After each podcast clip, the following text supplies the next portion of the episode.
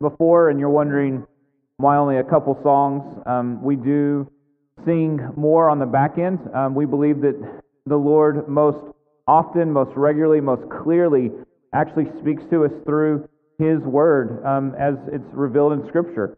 And so we want to save a bulk of our worship um, for after the sermon so that we can worship in response to what the Lord has revealed about Himself, His character, His nature to us um, week in and week out. If you have a Bible, we'll be in the end of Luke 19, the beginning of, of chapter 20 as well. We've been working through the Gospel of Luke for a year now. Um, we were out of it just last week for Easter, but this is where we've been week in and week out for, for roughly a year.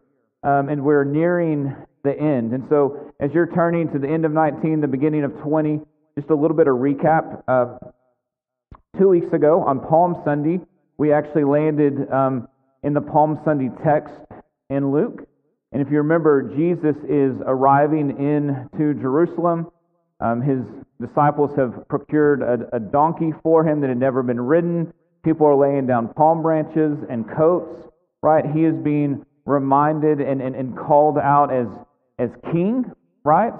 And as he enters into and is looking over Jerusalem, we have a moment where he weeps over the city, right? Because he's saying, like, you're, you have missed your visitation. You have missed what I'm doing. And as they come in and people are calling him king and, and saying, Hosanna, like God save us, that the Pharisees call out to him and say, Hey, rebuke your followers. They're saying you're the Messiah, like silence them. And Jesus says, if, if I tell them to be silent, the rocks themselves will cry out. And so we had seen that there was this building tension um, as Jesus has told his disciples over and over again Jerusalem is not going to go the way you think it's going to go. Um, there's death involved in this, there's pain and there's suffering involved in this. And so we're going to see um, the rising tension and the conflict. We're actually going to look at four kind of moments of tension and conflict this morning. And so let's pick up in verse 45 of Luke chapter 19. And he entered the temple, and he began to drive out those who sold, saying to them, It is written, My house shall be a house of prayer, but you have made it a den of robbers. And he was teaching daily in the temple, and the chief priests and the scribes and the principal men of the people were seeking to destroy him but they did not find anything that they could do, for all the people were hanging on his words. And one day, as Jesus was teaching the people in the temple and preaching the gospel, the chief priests and the scribes with the elders came up, and they said to him, Tell us, by what authority do you do these things? Or who is it that gave you this authority? And he answered them, I'll ask you a question. Now tell me, was the baptism of John from heaven or from man? And they discussed it with one another, saying, If we say from heaven, he'll say, Why don't you believe him? But if we say from man, all the people will stone us to death, for they're convinced that John was a prophet. And so they answered that they didn't know where it came from. And Jesus said to them, Neither will I tell you by what authority I do these things. And he began to tell the people this parable. A man planted a vineyard and let, out, and let it out to tenants and went into another country for a long while. And when the time came, he sent a servant to the tenants so that they could give him some of the fruit of the vineyard. But the tenants beat him and sent him away empty handed. And he sent another servant, and they also beat and treated him shamefully and sent him away empty handed. And he sent yet a third, and this one they also wounded and cast out. The owner of the vineyard said, What shall I do? I'll send my beloved son. Perhaps they will respect him. But when the tenants saw him, they said to themselves, This is the heir. Let us kill him, and the inheritance may be ours. And they threw him out of the vineyard and killed him. What then will the owner of the vineyard do to them? He will come and destroy those tenants and give the vineyard to others. And when they heard this, they said, Surely not. But he looked directly at them and said, What then is, is this that is written? The stone that the builders rejected has become the cornerstone. Everyone who falls on that stone will be broken to pieces and when it falls on anyone, it will crush him. And the scribes and the chief priests sought to lay hands on him at that very hour, for they perceived that he had told this parable against them. But they feared the people, and so they watched him and sent spies who pretended to be sincere. that they might catch him in something he said, so as to deliver him to the authority and jurisdiction of the governor. And so they asked him, Teacher, we know that you speak and teach rightly and show no partiality, but truly teach the way of God. Is it lawful for us to give tribute to Caesar or not? But he perceived their craftiness and said to them, Show me a denarius. Whose likeness and inscription does it have? And they said, Caesar's. And he said to them, Then render to Caesar the things that are Caesar's, to God the things that are God's. And they were not able in the presence of the people to catch him in what he said, but marveling at his answers, they became silent. All right, so we, we have rising conflict, rising tension that Luke is, is really painting for us how we end up at the cross. Right? Like, how does this end with violence? And we're, we're seeing this take place. And so I want us to walk through um, each of these. Look in, in Luke 45, as he cleanses the temple, Luke does the briefest job um, of, of any of the gospel writers on this, right? Others give far more detail. Luke is, is simple and brief and concise to the point that they drove out those who sold, right? What was taking place was that folks were there selling animals um, for the necessary sacrifices. Others were there exchanging money. Um, it was required of a half of a shekel, is what you were supposed to bring. And so if you had Roman or Greek coins, you would need someone to change that um, into a shekel for you. And so these necessary um, opportunities had arisen. But right when we give an inch, we often take a mile. And so things have gotten out of hand. And it has become this full commercial enterprise. And what Jesus does when he is quoting, um, when he's in verse 46, saying, It's written, My house shall be a house of prayer, you've made it a den of robbers, he's quoting from two different Old Testament passages. The first is Isaiah 56, which says this in verse 7 and 8 I will bring to my holy mountain, and I'll make them joyful in my house of prayer. Their burnt offerings and their sacrifices will be accepted on my altar. For my house shall be called a house of prayer for all peoples. The Lord God, who gathers the outcast of Israel, declares, I will gather yet others to him beside those already gathered. Right? He's saying like that there was this promise that there would be those who would come and they would gather to pray, make sacrifices, to make much of God. And a second was from Jeremiah chapter 7, verse 11, which says this Has this house, which is called by my name, become a den of robbers in your eyes? Behold, I myself have seen it, declares the Lord. Listen, all of Jeremiah 7 is kind of a, a he, it's the evil of the leadership of Israel. Right? You look back at verse 4, where Jeremiah says, Do not trust in these deceptive words. This is the temple of the Lord, the temple of the Lord, the temple of the Lord. And he goes on to say, For you, if you do not oppress the sojourner, the fatherless, or the widow, or shed innocent blood in this place, and if you don't go after other gods to your own harm, basically saying, All the things I've asked you to do, you haven't done them. But then you want to pretend at religion. And you want to make this a house of robbers instead of a house of prayer. And so here's the issue, right? The, the temple is laid out, and there's different places where different folks could go different levels, right? And so ultimately, the high priest was the only one in who went into the Holy of Holies once a year. And then you start to work your way out where different people could go further and different people could go less far. In the court of the Gentiles, this kind of outer court here, is where the, the commercial activity is taking place. And so, if we go back to Luke, or sorry, Isaiah 56 for just a moment, as we read verses 7 and 8, I want you to hear verse 6 and the foreigners who join themselves to the Lord, to minister to him, to love the name of the Lord, and to be his servants.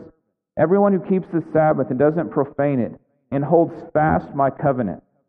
These I will bring to my holy mountain, and make them joyful in my house of prayer. And so, what he's saying is the temple was always meant to be a place, right, where the nations could come. And there was a place designated for them to make much of God.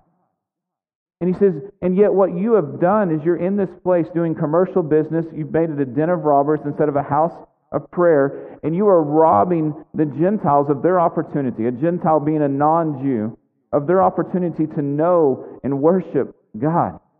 It's like this is not the intent of this place. Listen to earlier in Isaiah in chapter 2, beginning in verse 2. It shall come to pass in the latter days that the mountain of the house of the Lord shall be established as the highest of the mountains, and shall be lifted above the hills, and all the nations shall flow to it.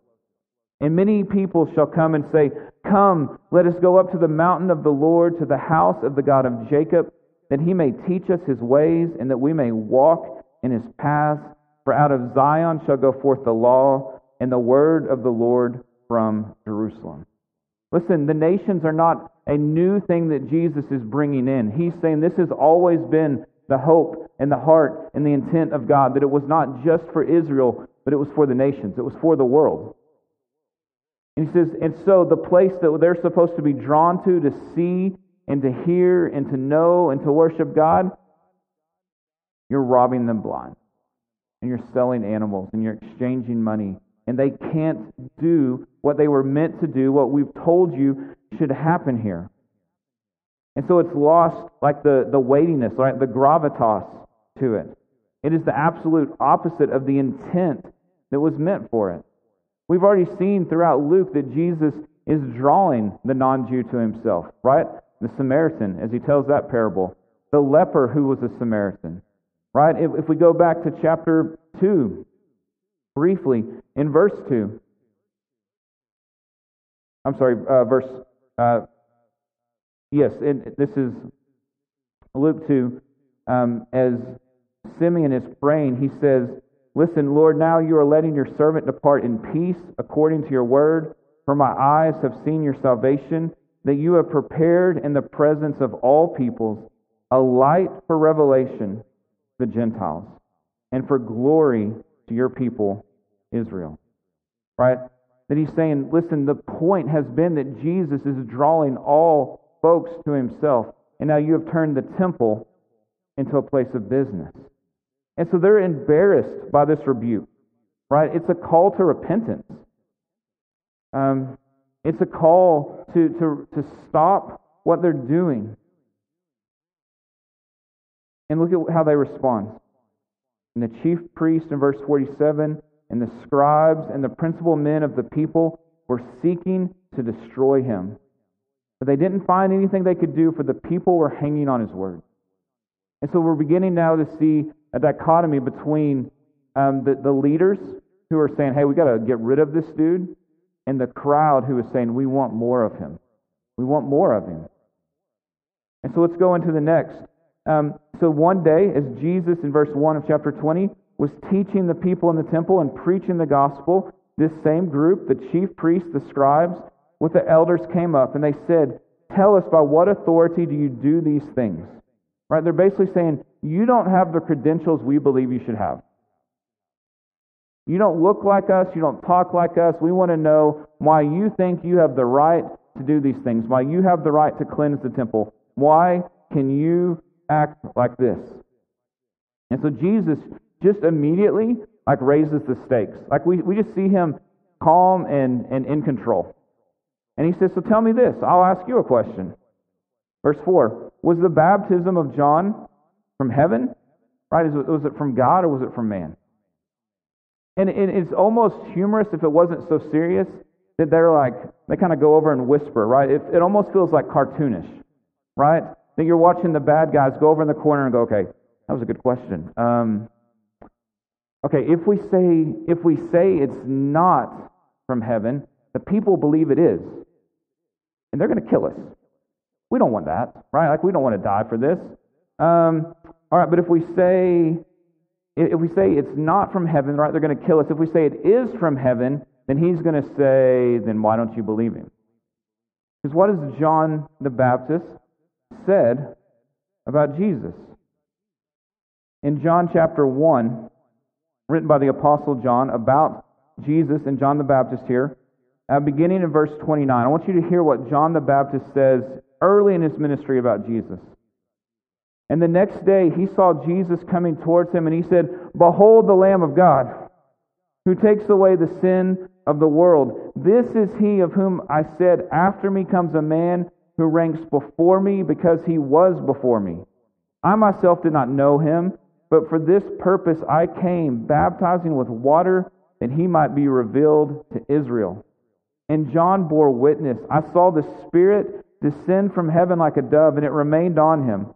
I myself didn't know him, but he who sent me to baptize with water said to me, He on whom you see the Spirit descend and remain, this is he who baptized with the Holy Spirit. I have seen and I have borne witness that this is the Son of God.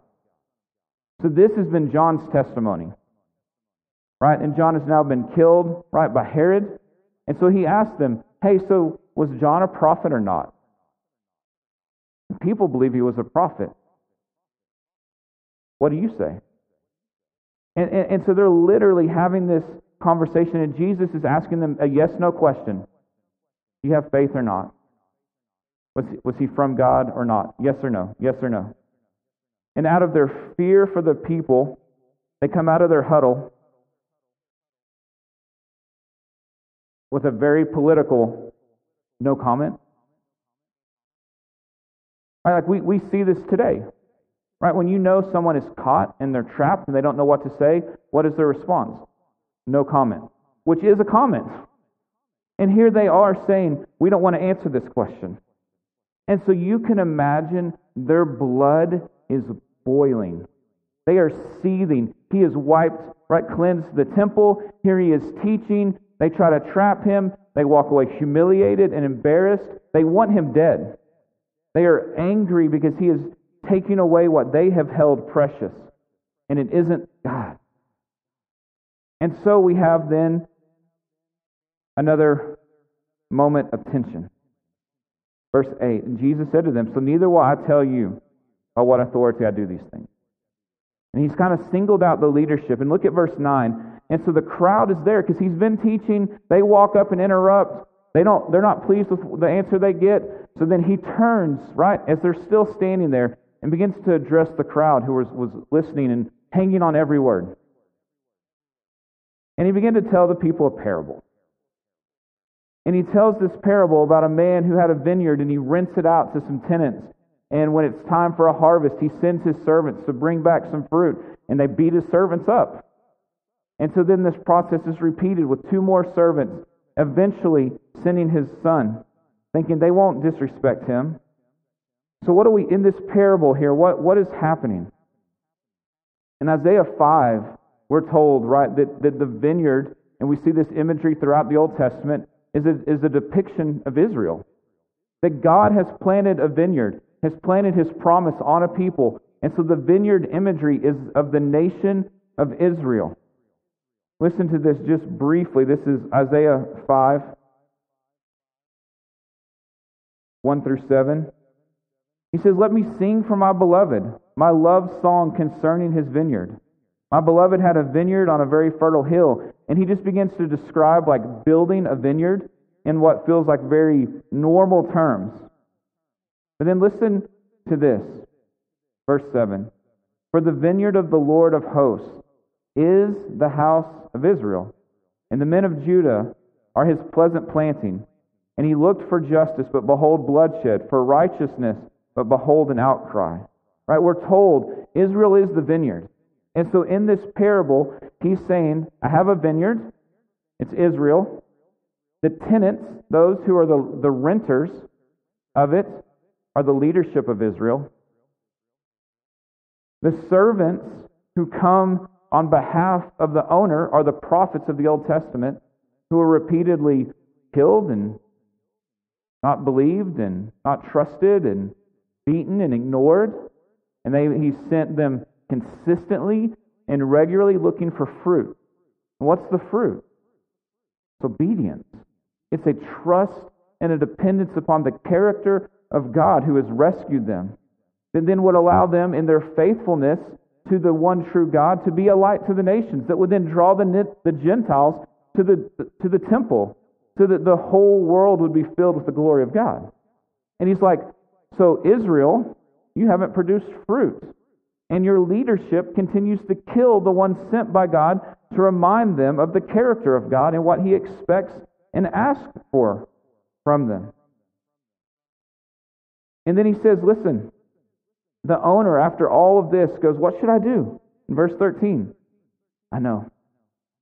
I'll send my beloved son. I'll send my beloved son. Perhaps they will respect him. This parable is about Jesus. And Jesus is now saying, See, I'm here. The son has been sent. And so, what are the tenants going to do? And they threw him out of the vineyard and killed him. You hear what Jesus is saying? He's saying, I know what you're going to do. Your plan, not so sneaky. It's known. Like you, you are these people. This is what you're doing. He is predicting his own death, and then he shows that death isn't going to thwart him. He says, because what will the owner do? He will come and destroy those tenants and give the vineyard to others. And when they heard this, they said, Surely not. So you can imagine, all right, he's over here and he's teaching the crowd that came to listen to him, and the leadership's over here, and they hear this parable and they're like, Surely not. Hold on a second. Wait a second, Jesus. If you go down to verse 19, because the scribes and the chief priests sought to lay hands on him at that very hour, for they perceived that he had told this parable against them. They were very clever, right? Like, it's not like he's not being super subtle here. He's like, you're going to kill the son, and then you're going to be judged. And they're like, ah, is he talking about us? I think he's talking about us, right? And you can see then why this would re- lead to a sham trial. Why, you, while it would lead to mocking and humiliation, all in the cover of darkness, why they would want to silence once and for all this one. That they are enraged. And you can see why the tension and the conflict has built to this point. Look at verse 17. So when they yell out, Surely not, he turns and he looks directly at them. And he quotes from Psalm 118, verse 22. He says, Why then is this that is written? The stone that the builders rejected has become the cornerstone. Cornerstone here is where two walls come together. It carries a lot of weight.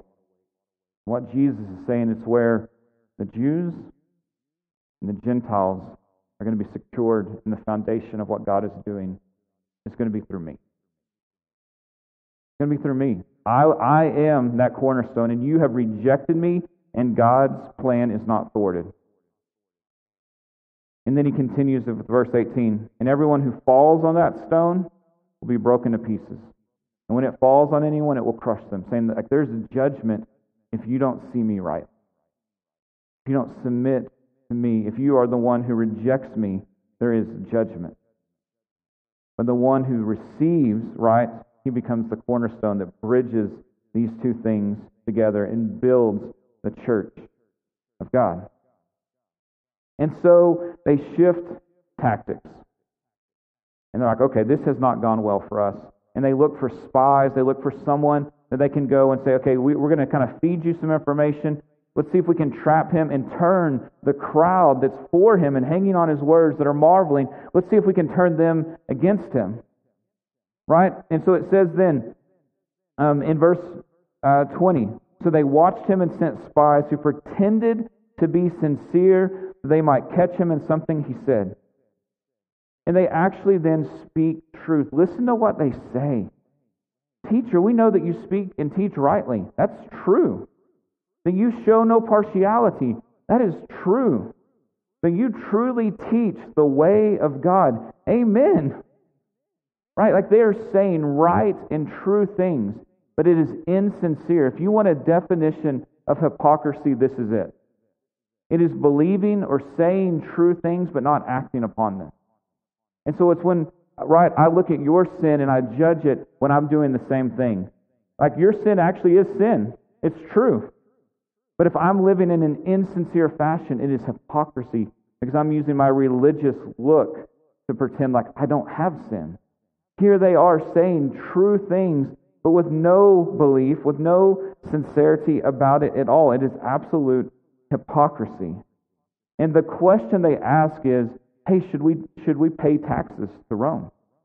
And here's their hope. If Jesus says, yes, you should pay taxes, many in the crowd are hoping his appearance actually means that Rome's about to go away. And if he says, yes, pay taxes, then maybe he's not the Messiah because Rome's still going to be over us and they're going to be turned against him and be angry that he is not angry at Rome. But if he says, no, man, don't pay taxes, then they can go over to, to Rome and say, hey, Rome, this guy, he's telling us not to pay taxes. I mean, we, we hate to turn him in. Really, we feel really awful about it. But, I mean, we're for you. I don't, what do you want to say? Right? They're hoping to trap him in this, thinking he, he has to answer yes or no. He can't get away with it. Right? We've got him here, and we're going to do it in front of the crowd so that the crowds hear it. And Jesus then says, You have a coin? And one of them pulls it out. Right? Like, do you notice how ironic it is that they're like, Oh, yeah, I've got one? Right? What are they doing? They're paying taxes. Right? Like, they're, they're, they're already doing it, they're already living under the system. Yeah, yeah, I've got one. And on it, right? The Rome has stamped it, right? Calling the Caesar the Son of God. How ironic it is that the Son of God is looking at someone who would claim to be the Son of God. It's a trinket. He's like, who's, who's on this? They're like, Caesar. He's like, then give Caesar whatever Caesar. And give to God what is God's. And who, where has he put his image? But on us. he's saying if, if, if Caesar wants this, give it to him. I don't care. I'm not, I'm not threatened by Rome. But you render to God what is God. And God has, has creation. And He has placed His image upon every man, woman, and child who's ever existed. So He's saying, give your life to God. Right? He is continuing to preach hope and rescue and joy here. And they were not able in the presence of the people to catch him in what he said, but they marveled at his answer and finally became silent. Listen, the conflict isn't done. We're actually going to get into more of it next week. But we see how this is leading to desperate times. And as we look at this, it feels absurd, right? If you, if you look at verse 14, when the tenants in the parable saw him, they said to himself, This is the heir. Let us kill him so the, the inheritance may be ours. Like, that's an absurd plan hey, not let's kill the owner, let's kill his son, and maybe he'll just like, we'll get squatters' rights or something. It's an absurd plan. And we can laugh and, and, and maybe even join in in wanting to mock them for their foolishness until we realize that our own rebellion is absurd. That we have a generous and gracious and loving God who has revealed himself to us, and we are often saying, Not you. Not you. My plan's better. I'll be the Lord of my life. I don't want you. I'll, I'll actually be in open rebellion to you. And so we have to, to be reminded this morning of this that indifference to Jesus is a choice. It is a decision of saying, I don't choose you. Like I, I'm actually opposed to you. And then there are those who are outright rebellious, and we see that they're dashed against the stone, that judgment will eventually come. But here's where a lot of us probably would be this morning. We actually know enough not to say anything kind of insincere about Jesus. We actually say the true thing. But there may be insincerity in our heart. That we're more like the spies who come and we're like, Jesus, you're awesome. I belong to you. You're good. Everyone see that I'm a Christian? And our heart has not submitted to it. That we're far more likely to be in opposition to him that is pretty and religious than we are, right, to be in outright rebellion. We see folks in our culture who are in outright rebellion to God. They're glad to call him enemy. But there's also an enemy that will give lip service to him, who will attempt to use him for their gain and not follow him, that lack obedience, that lack worship, that lack allegiance to him. And so we'll say things like, You can't judge me. I love Jesus. Right? But we're insincere in it. Or, my God wouldn't ask me to, right? Instead of saying, what, what do you mean, my God? What God has said is sufficient. We can begin to twist and distort things into saying, uh, when if he if he presses on my life, it, it's he must understand. And so I'm just going to change this a little bit. I still want him, but I'm going to do my thing. And we are in opposition. We are in rebellion to him. And when opposition and rebellion meet, the original intent gets broken. In the garden, we were meant to walk with God. And when Adam and Eve chose not to listen to him, when they rebelled against him, they were covered in shame. They knew it immediately. They didn't need God to come and say, Ah, you've sinned. They knew it and looked to cover their bodies. The temple has not been meeting its original intent and being a light to the nations as people come and worship and sacrifice. It's missed its original intent. Folks, maybe, maybe this will connect it for us. I want you to imagine someone who needs justice, like real justice, and they go to the courts and they don't find it. How like enraged you can feel when it's like, it's clear. It is a clear case. Why is there no justice? Right? When someone goes to a hospital or a doctor for healing and they find brokenness, right?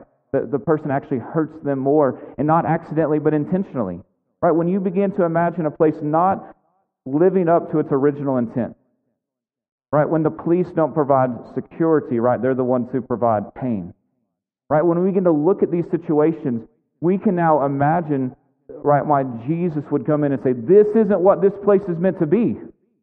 And starts wanting to turn over tables and throw folks out, saying, This is a house of prayer. We fill that with the courts, and we can fill it with education, and we can fill it with police, and we can fill it with politics, and we can fill it with the church. Because the church is meant to be a place where people come and are safe and belong and hear truth. And when any institution doesn't do that, when we live in rebellion, opposed to what God's original intent is, then people are hurt. And it's natural for them to want to rage against it and say, that's not, it was supposed to be health. It was supposed to be belonging. It was supposed to be hope. It was supposed to be peace. It was supposed to be justice. And those things aren't found. I got the opposite of it. Where do we turn? Where do we turn?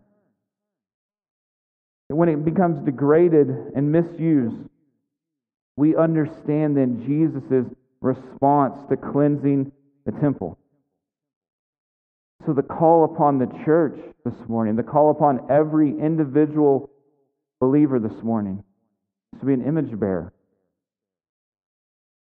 It's to render to God what is God's. And what is God's? Us. Our very existence, our very life. That we then live in light of what Jesus has called us to through his word of faithfulness and of obedience and of trust and of dependence, realizing that he is going to take the shame that is the sin, the brokenness that has separated us, the rebellion. He's going to pay for it. And he's going to bring us back to the Father. It's what he has been promising all throughout Luke why he's going to go to the cross is so that we aren't the ones who are dashed upon the cornerstone, but that we are brought in to sit at the table. That is what God is doing. And so, as we look at the opposition, and we can quickly make the Pharisees like kind of a cartoon villain, that we would be honest enough to know that that's in our heart as well. Until Jesus gives us a new one until he takes that cold and stony heart of sin that says, right, it's like elbowing Jesus, like, get out. It's my throne, mine, right? It says, no, I will gladly bend the knee and submit to you. You are my king, and I will worship you and show allegiance to you through all of my life. And so it's why worship doesn't just happen on Sunday morning. It's how we spend our money. It's how we treat our children. It's how we treat our neighbors. And it's how we treat foreigners, and it's how we handle um, relationships at work and in family, right? Like it affects every iota of life because we're either saying, God, you've given us direction and a call to obedience to image you, or I'm going to do it my way. So this morning, as we end, the question that we're asking for the Spirit is Have I bent a knee to Jesus? Am I rightly imaging him through the power of the Holy Spirit, through the resurrected Jesus, through his word, and through his people? And so we're going to take the Lord's Supper here in a moment. And the Lord's Supper is for those who have submitted to Jesus. That's what salvation is, that they have submitted the throne of their life to Him. And they are following Him back to the Father. And if there is opposition and rebellion in you towards Jesus, then you would be asked to avoid taking the cup this morning. Because the cup is for those who trust that Jesus' life and death and resurrection is on their behalf that his blood was spilt so that yours as a rebel wasn't. That his body was crushed so that yours as a rebel wasn't. And that he has secured for you what you cannot secure for yourself. That is peace with God. Seat at the table where the cornerstone is what has joined us with him and where we belong. The band is going to come and we're going to sing to our King. We're going to ask for the Word and the Spirit to do what only it can do to root out in us. So if you need someone to talk to, to pray with, there'll be some folks in the back of the room to do that. But would you let the Word of God and the Spirit of God minister to you this morning? Let's pray.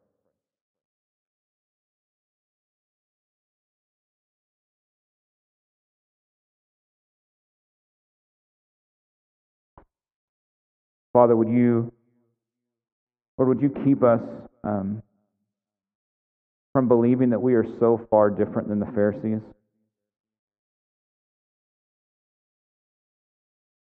Lord, would you remind us that we were all, either currently are or once were rebels?